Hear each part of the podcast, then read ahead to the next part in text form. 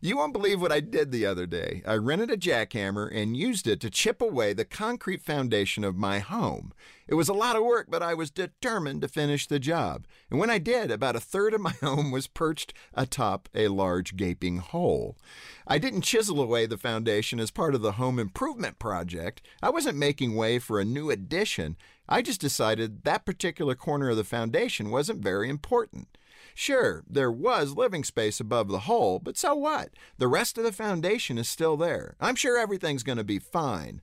Okay, so I didn't really take a jackhammer to my house like that. And if anybody did, you and I would agree that person's crazy.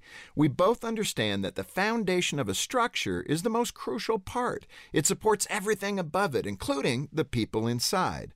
The same is true for our society. Our nation is built on a foundation of values values about family, values about truth, values about human worth and human dignity.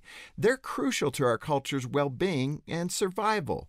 Only a fool would destroy a third of what he depends on for his or her survival.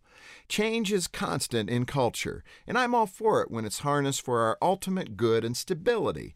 But when we thoughtlessly redefine life, faith, marriage, and family, we're taking a jackhammer to the foundation of our country we depend on for survival.